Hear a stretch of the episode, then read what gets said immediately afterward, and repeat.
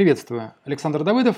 И в этом подкасте я расскажу про то, почему и как мы тупеем. Причем от года к году, от десятилетия к десятилетию все дальше и дальше. Сразу скажу, что я не противник э, цивилизации, современных достижений, интернета, соцсетей и всего прочего, и моей целью не является показать, что вот, раньше мы жили лучше, не то, что сейчас, а молодежь вообще не к черту. Совершенно не про это. Но давайте все-таки вернемся в старое доброе прошлое. Да? Вот как раньше, в старые добрые времена, учили юных людей уму-разуму, да? например, детей. Да? А, хочешь узнать что-то про жизнь, идешь как сокалам, старейшинам, уважаемым людям, к шаманам, к вождю. Они всех собирают, рассказывают, как образовался мир, кто там боги, ну или когда появились авраамистические религии, священник расскажет и так далее. Хочешь стать мастером в чем-то, выбираешь одну профессию, ну или за тебя выбирают ее родители чаще всего, идешь под мастерем к одному мастеру, и несколько лет, 3, 5, 7, 10, не знаю, пока мастер не скажет, что ты готов, учишься, учишься, учишься, учишься, и вот ты уже тоже снова мастер. Теперь ты мастер, работаешь всю жизнь, живешь на одном месте, как правило, если ты не купец, моряк или солдат.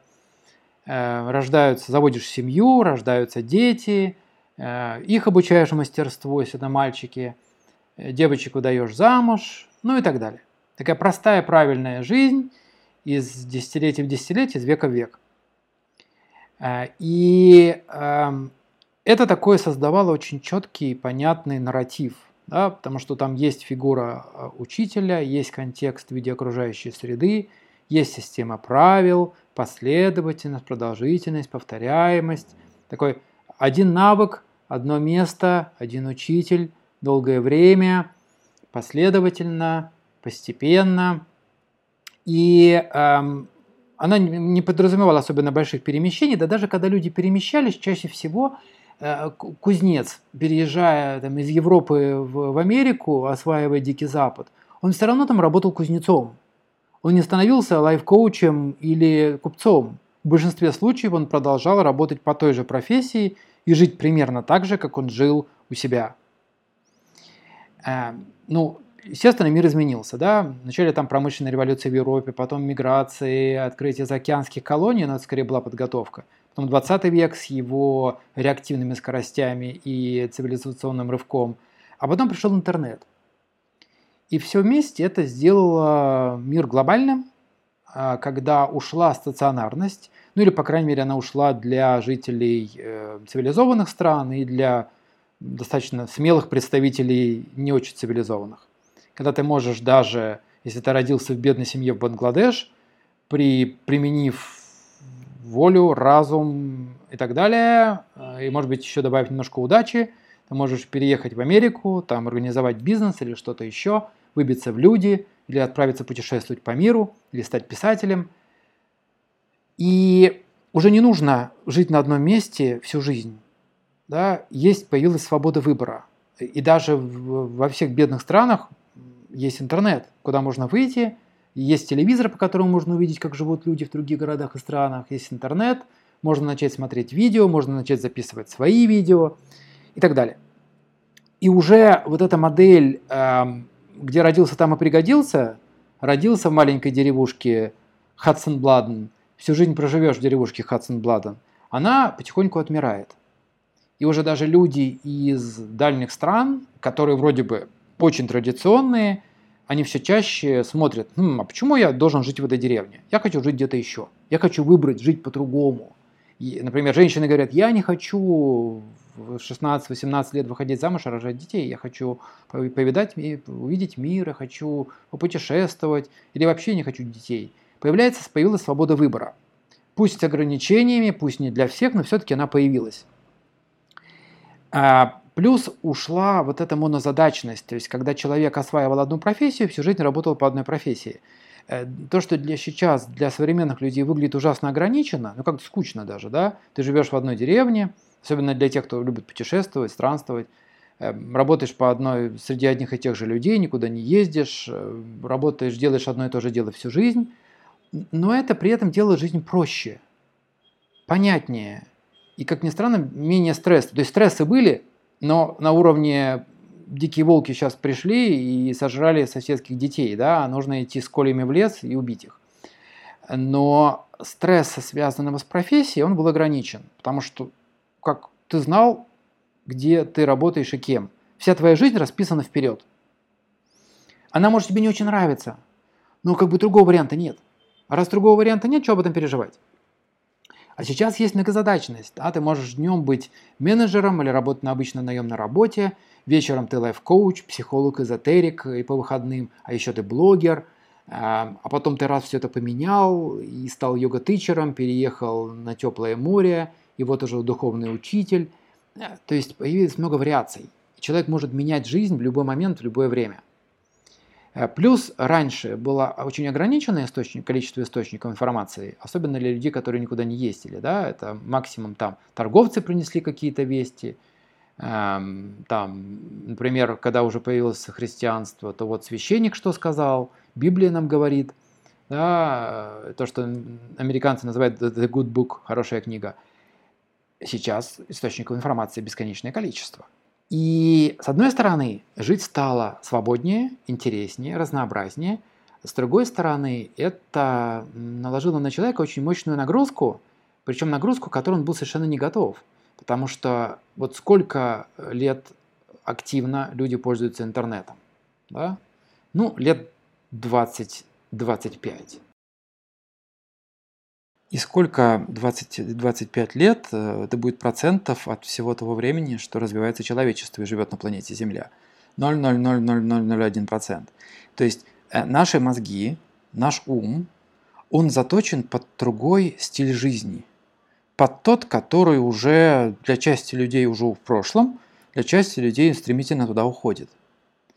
Э, наш ум не готов к современной жизни – к бесконечному количеству вот этих источников информации, к необходимости каждую секунду, каждую минуту отсекать и проверять, это лажа или не лажа.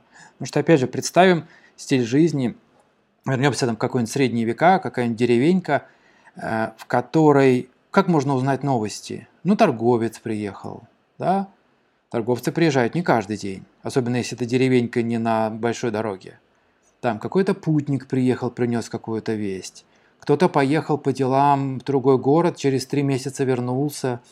То есть э, количество источников информации очень ограничено. Одно событие может обмусоливаться и обсуждаться месяцами, и все происходит достаточно неспешно. Есть время обдумать, эм, выработать свое мнение по поводу какой-то новости. Сейчас вы открываете интернет, открываете ленту, открываете телеграм-канал, на вас высыпается огромное количество всего. Например, вот э, я подписан на некоторое количество телеграм-каналов, утром просыпаюсь, захожу в телеграм, и на меня высыпается там 147 или 120 непросмотренных новостей. Понятно, что я могу их пролистать, но все равно что-то я прочитаю. И это нужно еще освоить, осмыслить, как-то об этом подумать. Когда подумать? Нет об этом времени думать. В итоге это просто проглатывается, как еда, которую вы глотаете, когда уже опаздываете. Вы просто заглотили что-то одним куском и побежали. И э, таких источников, большая часть информации, она сейчас такая. При этом есть информация, которая более, тот же интернет, да, более долгосрочная. Например, там можно по одной и той же теме, скажем, читать книги, э, смотреть семинары, но это долго, на это нужно время, на это нужно терпение – появляется соблазн увеличить скорость на 1,5, э, а то и 1,75, а то может и на 2, если спикер медленно говорит. Промотать, э, смотреть фильм или сериал на перемотке, да, проматывая неинтересные сцены. Э, хочется динамики. Э, современный кинематограф весь построен на, большей части построен на экшене. Нет экшена, скучно, затянуто. Нужна динамика, динамика, динамика. И Э, тот же самый подход применяется к информации. Информация должна быть короткой, интересной, понятной, динамичной, чтобы не скучно было. Отсюда появилось вот это течение edutainment, да, образование плюс развлечение. То есть образование должно развлекать. Отсюда появилась геймификация, и поэтому даже вот, например, я изучаю там языки в приложении Duolingo. Э, и вот в самом популярном приложении по изучению английских э, иностранных языков. И там все на геймификации, там конкурсы какие-то, бейджики, э, то есть маленькие уроки, все порезано на маленькие кусочки. Э, с одной стороны, это очень удобно. С другой стороны, когда все, что человеку приходит, или там 90% того, что к человеку приходит в сознание, оно приходит через маленькие разрозненные кусочки – а, то человек получается настолько сильно дефрагментированным. Потому что, смотрите, единое знание на какой-то какой теме – это как пазл. Причем он практически бесконечный. То есть он состоит из тысяч частей. Человек потихонечку его на протяжении там, долгих лет складывает. Но когда а, у вас чем, чем больше дефрагментированное знание, чем меньше кусочки пазла. И нужно не просто э, взять, о, ура, я нашел кусочек, а найти место, куда его вставить, чтобы он сочетался с другими кусочками. Но если вы когда-либо собирали пазлы, вы знаете, насколько бывает адски утомительно и тяжело собирать пазл, особенно когда идут кусочки там не, голубое небо, зеленая трава, и вам нужно это вставить, нужно дикое количество терпения. Или когда вы, э, может быть, собирали с детьми лего из, там, с 500, из 700, из 1000 деталей. Эм, вам нужно вначале найти эту деталь в 25 пакетиках. Застрелиться просто. Эм, когда, но, например, с ребенком, ребенок хочет, ради ребенка можно и лего пособирать, а когда вы это делаете ради себя, и появляется соблазн посмотреть что-то коротенькое, простенькое, покороче, попроще, подоступнее – когда вам кажется, что нет времени читать что-то длительное. Да и зачем? Вот сейчас я самую суть, выжимку получу, фишки получу, секретики узнаю, и все. И когда вся система получения информации из мира потихонечку дефрагментируется вот до таких маленьких параметров, то человеческое мышление, оно э, становится максимально фрагментированным, и при этом растет э, уровень стресса, потому что человеческий ум на это не приспособлен. Притом, э, смотрите, что интересно, а стресс чаще всего растет, и действительно большой стресс возникает у людей, которые постарше, потому что все-таки в их истории э, была другая модель. Не было, например, интернета, или он был, но уже в более позднем возрасте. Практически не было социальных сетей, когда они были детьми. И ну, они выросли в другом нарративе. Э, для... И поэтому у них происходит ломка, потому что они не успевают, они выгорают, им не хватает скорости, умения переключаться, и все столько интересного, и сюда бежать, и туда бежать. Когда на все это найти время, нужно размыслить, обдумать. Обдумать не получается, уже новая информация. Единая картинка не складывается, человек чувствует себя тупым чтобы избежать этого состояния, он глотает еще больше кусочков информации. Она все равно в единую картинку не складывается. Э, и так по кругу. И это продолжается не только в одной сфере, это продолжается во многих сферах. Потому что, например, у вас есть какая-то профессиональная новость, по которой вы читаете новости. Э, сфера, которая вас интересует, ваше хобби, увлечение. А если у вас несколько профессий, по нескольким, новости, например, там политические, война, что-то еще, экономика – культура. И везде вот эти маленькие-маленькие-маленькие кусочки. Причем эти кусочки, они в единую картину толком не складываются. В итоге, знаете, это как если бы вы сели, собираете одновременно 25 пазлов или 15 пазлов, и они у вас все лежат несобранные, все лежат кусочковые. И вроде бы у вас общее количество деталек в этих пазлах, даже собранных, огромное. Вроде бы вы знаете много всего о многом, но цельной картинки нет нигде. А, и вот здесь самый простой тест это проверить, это представьте, что если бы сейчас провалились каким-то магическим образом на 500 лет назад, 1523 год, и вы встретили жителей каких-то просвещенных, которые вас, например, не сожгли бы на костре, как пособника сатаны, и вы бы им доказали, что вы путешественник во времени. И вот у вас iPhone. Они вас спрашивают, хорошо, расскажи, как он работает. Можем мы такое сделать? Как нам сделать простой телефон? Э, электричество, супер, у вас электричество создано. А как нам сделать электричество? Как нам сделать? Э, это же даже проще, чем iPhone. Э, э, астрономия, о, Земля круглая, да, Солнце, другие планеты. А как это работает? Что, что позволяет планетам вращаться, а, не притягиваться друг к другу и не падать друг на друга? Почему не вращается? Как, как э, галактика движется в пространстве? Она летит? Как вы можете это объяснить? Э, физические законы, супер, новые физические законы. Какие? Е равно mc квадрат э, и так далее. И выясняется, что уровень э, знаний, вроде бы знаний отдельных много, но это все на уровне отдельных маленьких кусочков. Но если это знание в той сферах, которые для вас не принципиальны, ну так и ладно. Например, вы что-то слышали про жизнь в Австралии, что там большие пауки и змеи. И в принципе вас это устраивает, вы не хотите больше узнавать про Австралию. Но проблема в том, что этот кусочковый фрагментированный подход, он распространяется также и на профессиональные сферы, и на сферы, в которых вы реально ну, зарабатываете деньги этим. Э, и, например, эм, в сфере, скажем, копирайтинга, как работает этот профессиональный, этот, этот кусочковый подход?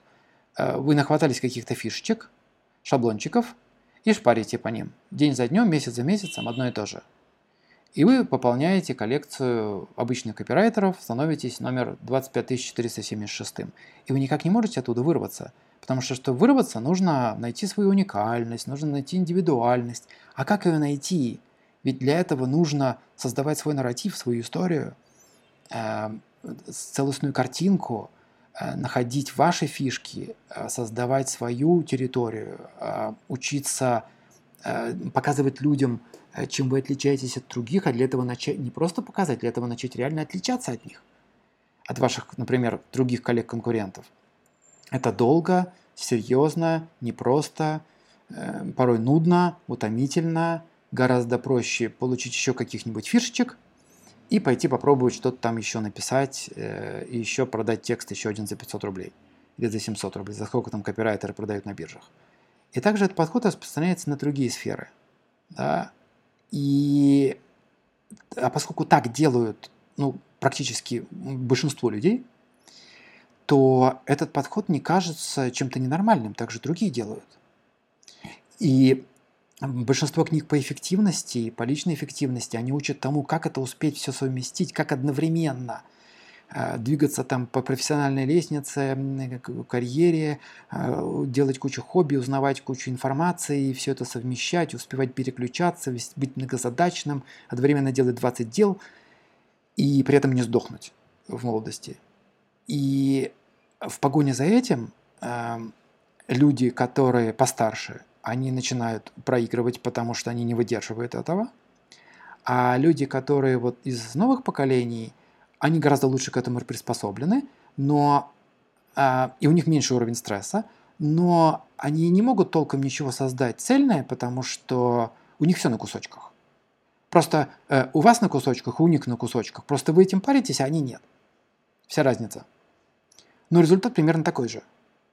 И тогда появляется, зачем тогда париться, если можно на нейросети все скинуть, она все для тебя напишет, все для тебя сделает. Зачем? Не нужно париться. И тогда человек становится приложением к нейросети. Человек становится аддоном, плагином. А, он сам по себе уже мало что представляет. Он сам по себе мало что значит. И вот эта штука, она все, все дальше ускоряется, потому что даже если посмотреть на продолжительность, на тоже вот клиповое мышление, да, продолжительность этих клипов, что там, не знаю, раньше MTV, Муз-ТВ, там клипы 3, 4, 5 минут, там у Queen там были по 8, чуть ли не 10 минут. Сейчас мы имеем TikTok с его 5-15 секундами. И вполне такие регулярные советы, что не нужно писать длинные видео на ТикТоке. 5, 15, 30 секунд привлекли внимание, зацепили, все, фишечку выдали. А, минута. Больше кому смотреть? Лонгриды, кто их будет читать? Длинные тексты, кто их будет читать? Длинные видео, кто их будет смотреть? ну, максимум на перемотке, и то с, с тайм-кодами, чтобы можно было перескочить сразу на интересненький момент. Вот даже этот подкаст, если вы сейчас дослушали до 20 минуты, вы уже герой нашего времени практически, что, при этом не перематывая.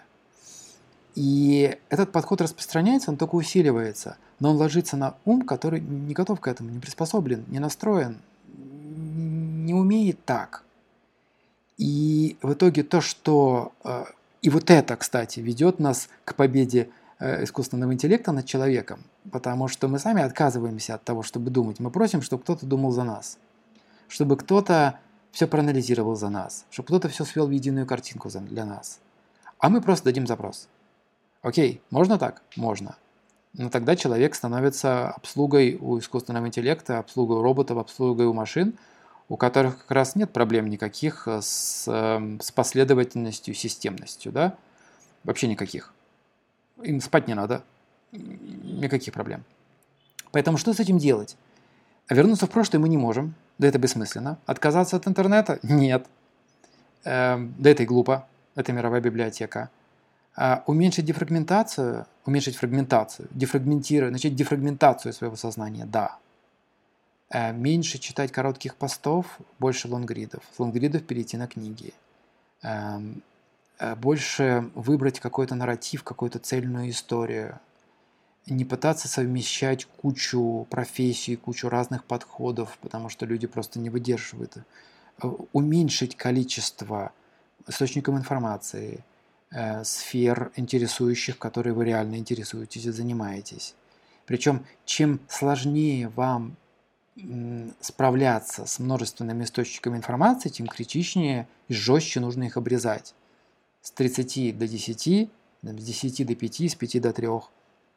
Столько, сколько нужно, чтобы вы более-менее ввели себя в состояние покоя, потому что развитие происходит только из точки покоя, реальное развитие. Не коллекционирование кусочков из интернета, а реальное развитие. И пока вы коллекционируете, вы не развиваетесь, потому что вы бежите еще за чем-нибудь вкусненьким, а потом еще за чем-нибудь вкусненьким, и добавляете это в один из своих 25 открытых пазлов, которые лежат на полу. Но собрать цельный пазл, хотя бы даже ядро пазла, у вас нет времени, потому что остальные пазлы ждут. И вот еще интересненькая информация пришла. Э, это непростая задача, но она реализуемая, и в ее пользу говорит то, что наш ум, наш э, мозг настроен именно так. Э, и что это мы не будем делать что-то, что противоречит нашему устройству. Мы будем делать то, как раз, что ему полностью соответствует. И как раз уму так будет спокойнее, разумнее, последовательнее, можно будет вдохнуть с облегчением.